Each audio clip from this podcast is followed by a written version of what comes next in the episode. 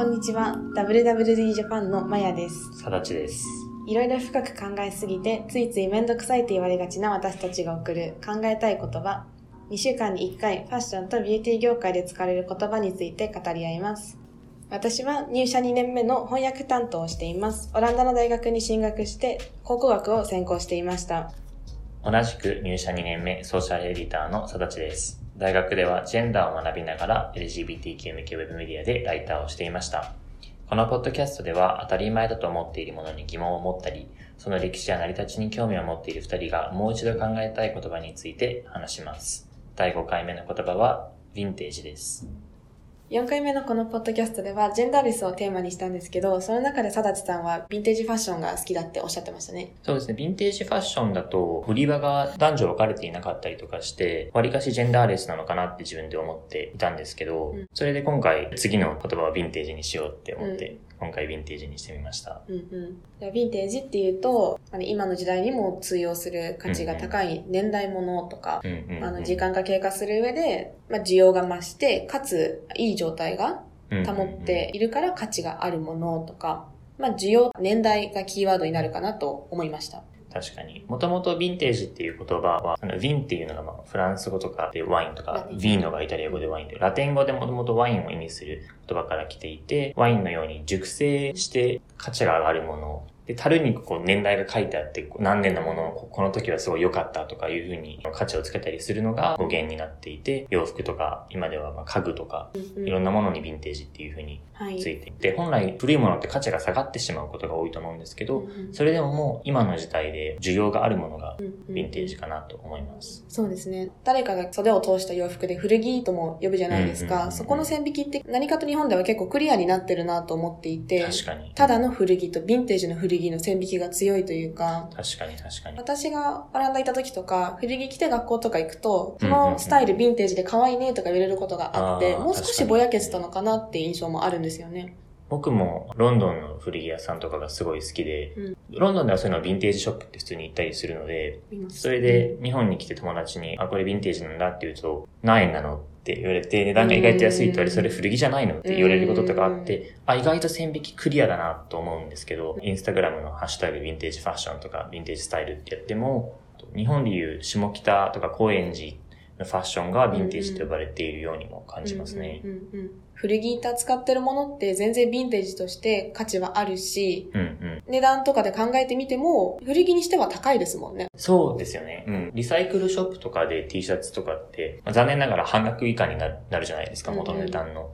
そういうふうに考えると、時間の経過、そして中古であるっていう事実と比例していない値段であることには変わらない。確かに値段とかだと、例えば高級バッグのヴィンテージとかに比べると、価格自体は安いと思うけど、比例してない。そうですよね。同じだけ安くなってるし、同じだけ高いままキープされてるっていうことですよね。はい。ハイブランドのものの方が、元々の数が少ないから、値が上がる。供給の方が少ないので、需要に比べて、値段が上がるっていうのもあると思うんですけど、ハイブランド以外で価値が高いヴィンテージっていうと、ジーンズとかレザーのアイテムとか、こうんう、使うほど趣が出るとされているものがあるかなって思いました。味が出てるから逆にいいみたいなうん思うので、今だともうヴィンテージ加工のものって多いじゃないですか。ヴィンテージうんうん風ジーンズとか、ヴィンテージうんうん風レザーとか、ヴィンテージ加工があえてされているものの方が安かったりするっていうか、その本当のヴィンテージの方が高いじゃないですかああ、。そうですね。うんうん。あえて加工してて、新品なのに、そっちの方が高いっていうのも。存在していて、そういうのが本当にヴィンテージ品じゃなくても、ヴィンテージファッションっていう、もうスタイルの一つになっているっていうところが面白いな。思思いますねうんうん海外メディアとかでヴィンテージトレンドとかヴィンテージスタイルを取り込もうみたいな記事を見ると、そこに載ってる製品がザラだったりとか、うんうん思いっきり新品だけど、ヴィンテージに見えるっていうジャンルも確立されてるっていうのはもう、ヴィンテージって言葉の幅広さっていうか、もう一つのものではないんだな。そうですね。ブランドものとか味が出るものもプレミア枠っていうか。そうですね。うんもう10倍、20倍、も30倍でどんどんどんどん上がっていくものを多分ヴィンテージシャネルとかっていうと思うと思うんですけど、実はそれはヴィンテージ界の中では一握りのヴィンテージの中でプレミアが生まれる。私も下北沢とかよく行くんですけど、はい日本の古着でヨーロッパとかアメリカ産が多いなとも思っていて、どう感じますか、確さだしさん？日本でヴィンテージとかも古着のお店が高いなって思ったんですよね、最初。うんうんうん。めっちゃわかります。でも、お店の人に話を聞いてみると、海外で買い付けてたりとか、ヨーロッパの1980年代のものですとか、こう説明がすごくつくんですよね。うんでも、アメリカとかの古着屋さんに入って聞くと、そんな説明全くしてくれないっていうか、本本当にただ単に、多分集まった、日本でいう古着っていうものが、うんヴィンテージショップで売られていて、それが日本に持ってこられると、うんアメリカの1980年代のものなんですっていういう風に価値が上がるストーリーがつくんですね。ストーリーがつく。でも確かにそのアメリカの1980年代のものってアメリカにあったらただの1980年代のもの。うん。この掛け算が弱くなりますよね。価値が出る時の。うん言うことも一分分減るじゃないですか。うんうんだから日本でいうヴィンテージってまず海外であることの方が多くて、その輸入による高さっていうのでまた価値がき来ていうん。る。自分たちがすぐに買えないものだから、うん。映画のミーンガールズで、はい。意地悪なレジーナ・ジョージが、そのスカート可愛いわねって言った時に、あ、おばあちゃんのやつなので、うん。お母さんだったのやつとかを着てるんだ。って言った時に、ヴィンテージなのねってレジーナが言うんですよ。で、この感覚だと別にお下がりでもヴィンテージなわけじゃないですか。その年代のものであるから。でも日本語だと絶対にそれでヴィンテージだねっていう返事ができないなと思うんです。だから国内のものは基本的にヴィンテージになれない的な思想があるのは、やっぱり西洋のものがおしゃれっていうあの思想が長くあったから。そうですね。ロンドンに行った時にも似たような経験を実はしていて、うんうん90年代風とかのこのスポーティーなファッションが結構ロンドンの古着屋さんで流行ってたことがあって、うんうんそうすると結構のものがアメリカ産だったりするんですよね。うん、メイドイン USA って書いてあるんだ。うんうんうん、で、あの、お店の人に聞いても、ここは全部アメリカものだよってお店とかも結構あったりして、へ日本、日本だとヨーロッパ産のものとかもすごい人気なので、ヨーロッパにあえてアメリカから持ってきてるんだと思う。ーそこで差をつけるんですね。そうそう思ってうんあの、すごいサステナブルなイメージが自分の中ではあったんですけど、必ずしもそうでもないのかなと思っていて、うん。無駄にするよりは全然いいと思うんですけど、うんうん。やっぱり古着といっても、まあ、地産地消じゃなくうて、んうん。飛行機とか船とかで持ってきているものも多くあるんだなと。うんうん。ね、だって、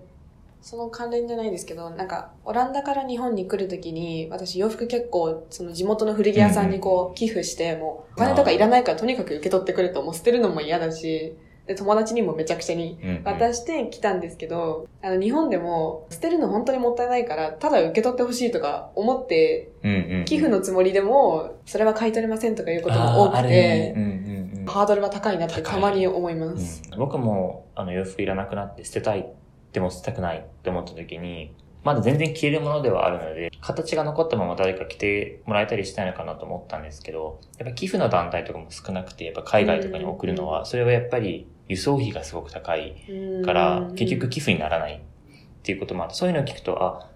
やっぱり洋服をこう国のまたぐってすごい大変なことなんだなって。うん。だって、オランダその、リサイクルの、じゃあペットボトル入れるゴミ箱とかある中で、洋服入れるコンテナがもう街にいっぱいあるんですよ。すねそこにも入れられるっていう、まあ多分こちらのね、罪悪感が減るぐらいのうんものかもしれないけそど、う多分そういうのは、あの、繊維レベルまでこう分解してうん。使うタイプのリサイクルですよね。最近、あの、見つけたお店の一つに、浅草にある東京ホタル堂っていうところがあって、それは大正時代から昭和初期のお店で、看板に、モガ、モボ、御用達って書いてあっもうて何、モガとモボ、あの、モダンガールとモダンボーイ大正時あ代、モガ、モボ、御用達って書いてあるお店で、あの、なんだろうと思って気になって入ったんですけど、大正時代とかの、あの、うん。アンティークの椅子とかうん、懐中時計とか、そういう小物とか家具とかも置いてあるんですけど、そこに洋服とあと着物も置いてあっーて、うんあの、すべて昭和初期とかの男性のシャツとかも置いてあったりとかうん、あの、当時でも富裕層の人はヨーロッパとかアメリカからのドレスを着たりもしてたらしいので、ものによっては日本国内じゃなくて海外から仕入れて同じようなものを揃えたりすることもあるらしいんですけど、初めて、あ、国内のヴィンテージってこういうものなのかなと思って、うん確かに。国内のものをこうかっこいいものとして、あの、地産地消してるお店を発見して、うんあ、こういうのもあるんだなってこの間うん初めて思いました。ね、なんか原宿のフラミンゴとかも奥の方行くと着物コーナーはあるけど、ねうんうんうん、で、もやっぱマジョリティはヨーロッパ、アメリカ産が多いのかなって印象ですね。日本ではまだ洋服の歴史も、まあ、浅いと言ったら浅い。これから未来ではどんどん国内産の古着ってのも、ヴィンテージとして増えていくのかなとも思ってそうですね。なんかその時代を感じさせると思ったのが、原宿の古着屋さんとかにポケモン T シャツとかが置いてあったりとか、ポケモンってもうヴィンテージ枠なんだって思って。かたまに僕たちの中ではもうヴィンテージと思っている80年代のイギリスのザ・スミスとかのグッズとかバンド T グッズ。バンド T 着てると、親世代から、あ、それおしゃれになってんだみたいな言うことがあって、ん？って思ったんですけど、うんそろそろなんかワンダイレクションとかの T シャツとかが、そうですね。ヴィンテージ枠に入ったら自分も同じ反応しちゃうなと思って、いや、でも近いんでしょうね、その未来は。年代を見見れるのも面白いなと思って。そうですね。私たちがどんどん年代物になっていく過程を見れるんでしょうね。はい。ということで今回はヴィンテージを中心に古着との線引きとかいろいろ話したんですけど、まあ、本当に二次流通ってね、定義するのも考えるのもカテゴリーごとに混ざっちゃって難しい部分があるのうんで、うんあの、こちらのポッドキャストですね、まとめてウェブにも公開してるので、よかったらそちらでもご確認お願いします。じゃあ次回もお待ちしてます。ありがとうございました。ありがとうございました。